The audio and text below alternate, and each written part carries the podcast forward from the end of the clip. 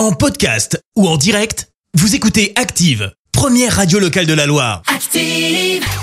Allez, place à l'info du jour qui fait du bien. Et ce matin, on parle du très beau geste d'une star. Eh bah oui, puisque c'est Georges Clounet, l'acteur, a décidé de faire un don à une petite commune en France et plus précisément au village du Val.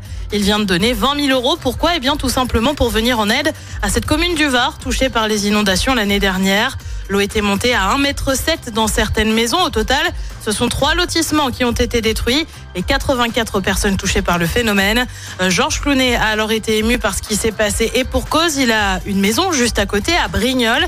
Il aurait alors déboursé de l'argent au lendemain de la catastrophe, mais on ne l'a appris que cette semaine lors des vœux du maire. L'argent a permis de réparer une partie des dommages. Bah ouais, c'est ce qu'on appelle un joli geste. What else? C'était l'info du jour qui fait du bien avec IRUP, la grande école de l'alternance. Management, ESS, informatique, technologie et industrie du futur, énergie, IRUP. IRUP.com. Merci. Vous avez écouté Active Radio, la première radio locale de la Loire. Active.